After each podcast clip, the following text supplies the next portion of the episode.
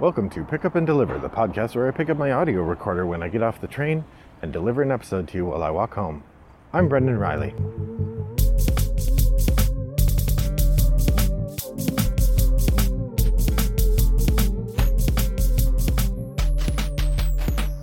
Well, good afternoon, listeners. It is a lovely day here in suburban Chicago, and I am re recording yesterday's episode because I thought that I hit record. I even remember getting the phone out and hitting record, but somehow it did not record. So I am, uh, maybe I'll be smoother since I have done this episode once already, but we'll see. Maybe not. I did once have to do an episode three times because I had two failures, but hopefully that won't be today. So, what am I doing for the second time? What cool, incredible content are you getting? Well, that's right, it's your favorite time and mine. It's shooting from the hip triple shot. That's right. Uh, for those of you who are new listeners, shooting from the hip is a segment I do on some episodes where I react to first or maybe first and second plays of various games, and then I just talk about what I think of the game from an early impression you know, like I'm shooting from the hip without a lot of aiming or thoughtfulness. I generally call it a triple shot because I wait until I have three games to share in this way because usually five minutes is enough time to give you first impressions. And if I go longer than that, I don't, I'm, I do not really have a review to give. I've only played the game once or twice. So there you are. So shooting from the hip, triple shot. Welcome aboard. Today we're going to be talking about three games I've played in the last few weeks. I realize it's been a long time since I did one of these episodes two and a half weeks maybe, which is generally a long time for me. Usually I do not quite one a week, but pretty close. So glad to uh, be back on the horse. The first game I want to talk about today is 221B Baker Street. Now, this is a classic game that's been out since the 1980s. I got my copy for $2 from Goodwill, and I will say this was a bit of a nostalgia pull for me. When I was a kid, going to visit my friend Titus and staying over at his house, his family had a lot of uh, British stuff. I'd say they were Angloph- Anglophiles in the best way. One of the things they had at their house was a copy of 221B Baker Street. And I always thought it looked pretty cool, but we never got to play it. So that's been one of those things. When I was a kid, I always thought that looked cool and I've always wanted it. Well, I got my own copy and we busted it out last week. So I will say it was fine. If you haven't played before, it is a game with a board in the middle and you play competing members of the uh, of Sherlock's inner circle, perhaps Dr. Watson, perhaps Irene Adler, perhaps the Baker Street Irregulars, and you are trying to solve a crime before Sherlock does. And then you run back to Baker Street and you tell Sherlock what your solution was.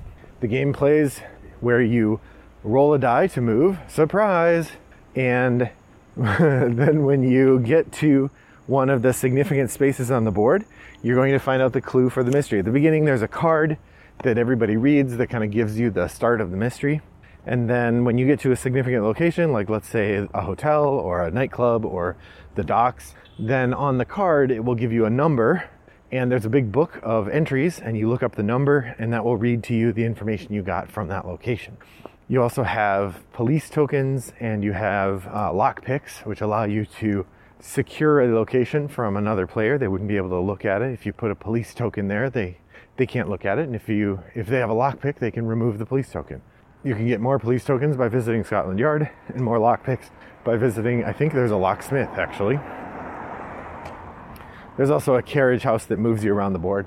It was fine. The mystery was interesting enough, but really it um, there were three or four crucial clues out of the nine or ten locations, and if you got those three or four, then you definitely knew the answer. There were a couple misleading clues where if you got that one and didn't get another, you wouldn't you wouldn't necessarily go down the right path. So it was a pretty interesting mystery. You know, it, it did suffer from the problem that roll and move games suffer from, which is uneven movement. Right? Anytime you're playing a game where you roll a die to move, then the question of how come I get to move six spaces and you only get to move one becomes a crucial issue in thinking about the gameplay. And this game never solves that. It does make the end game sort of a race. We had two of the three of us who knew the answer to the case, and we're racing back to Sherlock and the dice rolling determined it. I won, so of course the game is awesome. Just kidding. Um, but you know, having it come down to a die roll was not my favorite thing, although it really did add a bit of spice to the game, which otherwise wouldn't have had it. Now, for those of you who are aficionados of various detective games, some of this may sound very similar to Watson and Holmes, and I would agree. It is very similar to Watson and Holmes to the point that I would wonder if Watson and Holmes was an attempt to revise and update 221B Baker Street. Because I found myself saying if I were going to revise and update 221B Baker Street, what I'd do is make all the locations uh, equidistant and use cards on those locations to be the clues instead of having the clues in a book. And you could still use the lock tokens, but you know, maybe you would have some mechanism where you could spend resources to get to the locations first. Well, boom, that is that is an update of 221, 221B Baker Street. That said, this game did have its charms. It, it, the mystery was fun. It only took about a half an hour to play, or maybe a little less, so it's not a deep time commitment, and it's short enough that the roll and move doesn't feel horrible. I think the base game came with something like 15 scenario cards and a book full of answers, and then it did come with a second set. I should say, in my copy, there was a second set that looks like it's case set number six so I'm not sure if they've released five other expansions or four other expansions to this game, but uh, I would believe it. Like I said, all in all, a pleasant time. Nice bit of uh, collect uh, mem- memorabilia to go with my collection of Sherlock Holmes themed games, but probably not a game I'm going to pursue avidly. More, it'll be something I'll, I'll pull out on occasion just because it's amusing. So that's 221B Baker Street. The second game I want to talk about is one, it's in the format I don't usually report on, which is digital. I do play a lot of asynchronous games, I've mentioned that a number of times, but I often don't feel like I've played the games enough to be able to give even a shooting from the hip response to them. That said, sometimes I do. Sometimes, for whatever reason, I feel like I've engaged enough with the game that I can give a shooting from the hip response, and thus I will. And uh, in that regard, I'm going to share my experience playing Rajas of the Ganges, the Dice Charmers. Now, the Dice Charmers is a roll and write game based on the uh, larger Euro game Rajas of the Ganges. It maintains a lot of the same mechanisms, just you know condensed down into roll and write form. Essentially, in this game, you play I don't know British imperialists or something in India, and you are trying to raise, or your Raj, your your uh, Indian leaders, I guess, uh, trying to raise money and fame. You have two separate tracks: the money track and the fame track and when your score marker on each of them meet, or in the in the case of the dice charmers, when the line you're drawing on each of them cross, then the game over. The game is over, and the person whose line crossed the farthest wins. Uh, like a lot of sort of, it's in the in the realm of the Ganz Schön clever boxes that you check off that cause cascading other boxes roll and write genre. Uh, in this one, you have a series of Rajas who you can get, you can use, and they give you special powers. You have a marketplace of goods where you can sell goods, and if you sell the right numbers of goods, you get special powers. You have a river that you can move along, and when you when you move along the river, it triggers actions in the other places. And uh, when you trigger the right numbers of them, uh, you get special powers. And then you have the grid of locations, which you're drawing paths between. And whenever you encounter one of the different kinds of buildings, it can trigger special powers. So it's very much a game of choosing a thing, causing a thing to happen, and as the game goes on, the uh, overlapping bonuses kind of accelerate, and it becomes pretty fun.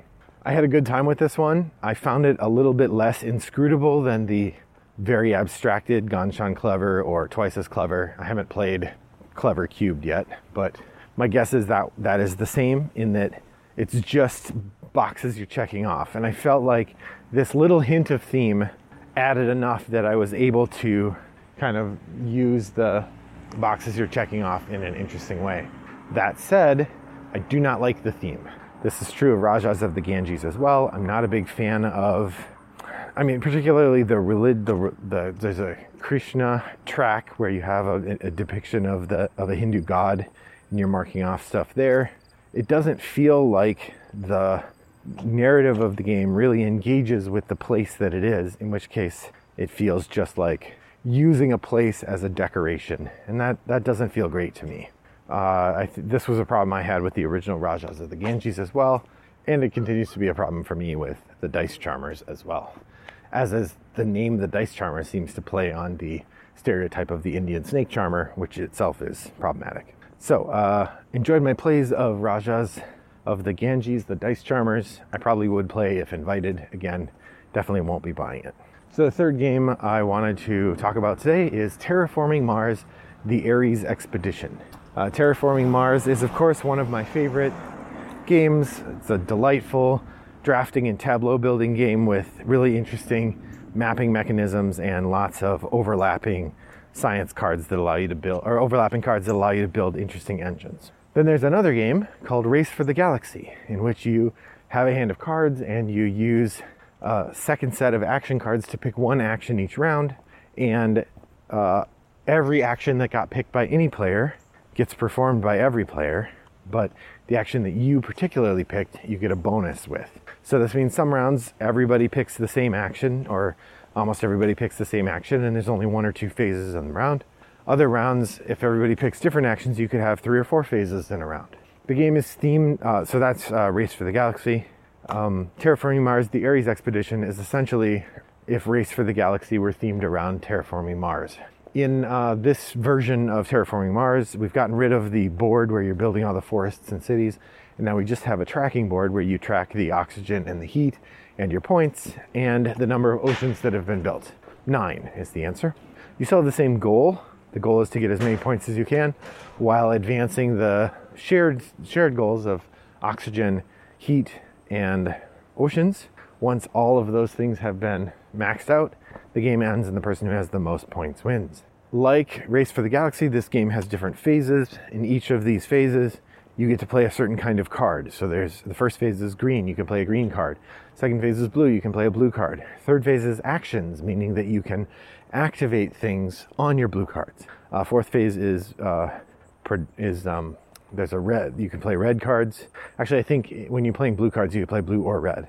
Uh, and then the fourth phase is production. This is the biggest difference from the other Terraforming Mars. Is in the base game, every round you get new resources. In Terraforming Mars Ares Expedition, you only get resources. You only produce when someone plays the production action, which means that you could have multiple rounds where you don't produce. If you're counting on somebody else to trigger production for you, you could be out of luck.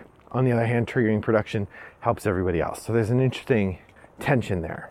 Um, the tableau building is pretty interesting in the game. There's lots of good cards. The biggest, uh, maybe the second biggest change after getting rid of the board is the art. All of these cards have a consistent look in the art. It's uh, high quality and uh, interesting to look at.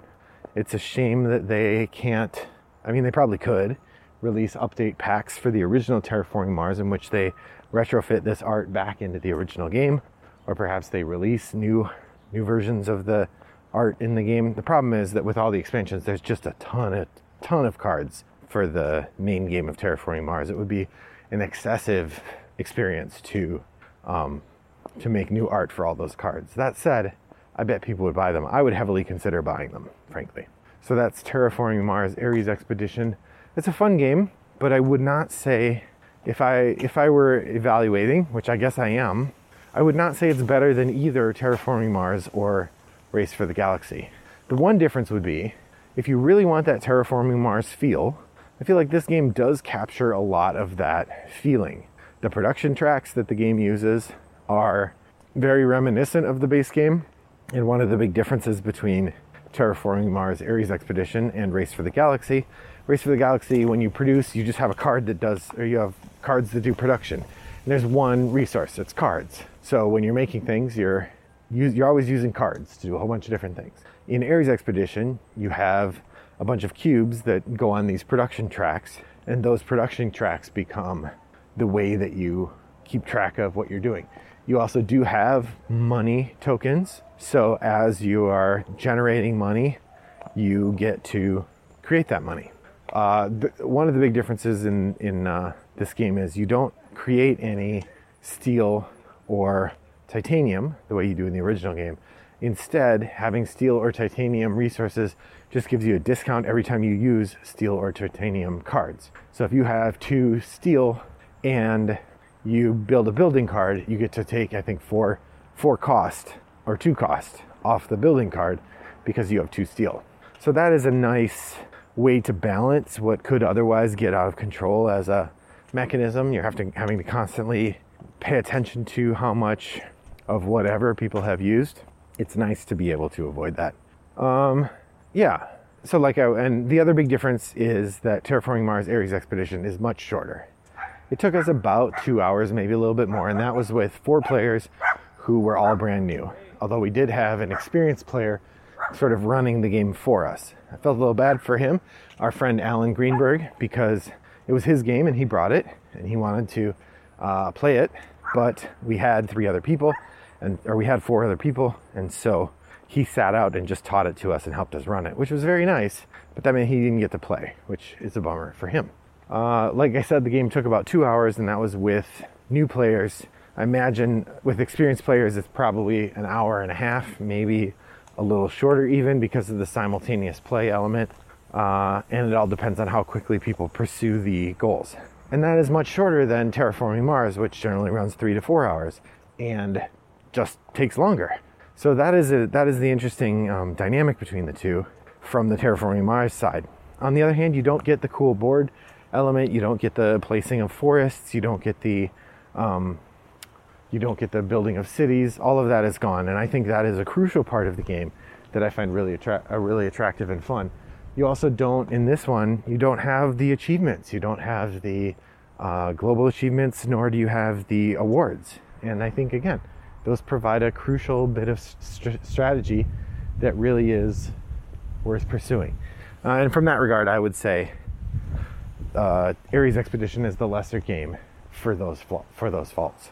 Uh, in the same way, from the other side, Race for the Galaxy is really efficient and tight and takes about a half an hour to play, which again is a factor I find very comforting and fun, as opposed to the the longer game of Ares Expedition. If you're really in the mood for that kind of card game, Roll for the Galaxy is for you. But Ares Expedition is definitely fun, and I would happily play it again if somebody brought it out. So, what do you think of any of these games I mentioned today? There's a place you can let me know, and that's on Board Game Geek in Guild 3269, which is the Pick Up and Deliver Guild. You can let me know what you think of the games and uh, when you've played them. You could also go there to tell me what you've been playing lately and just converse with the other people who listen to the podcast. If you'd like to reach out to me directly, you can send me a Board Game Geek mail message to the username Wombat929, or you could email me, Brendan at Rattlebox Games. That'll get right to me as well. Thanks for joining me today. I hope that your next walk is as pleasant as mine was. Bye bye.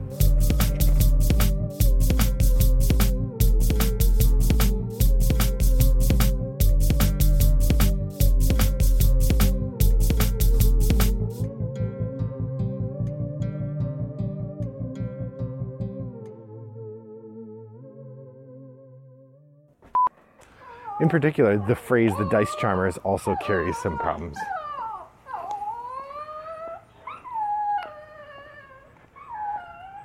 That's a dog. Brought to you by Rattlebox Games.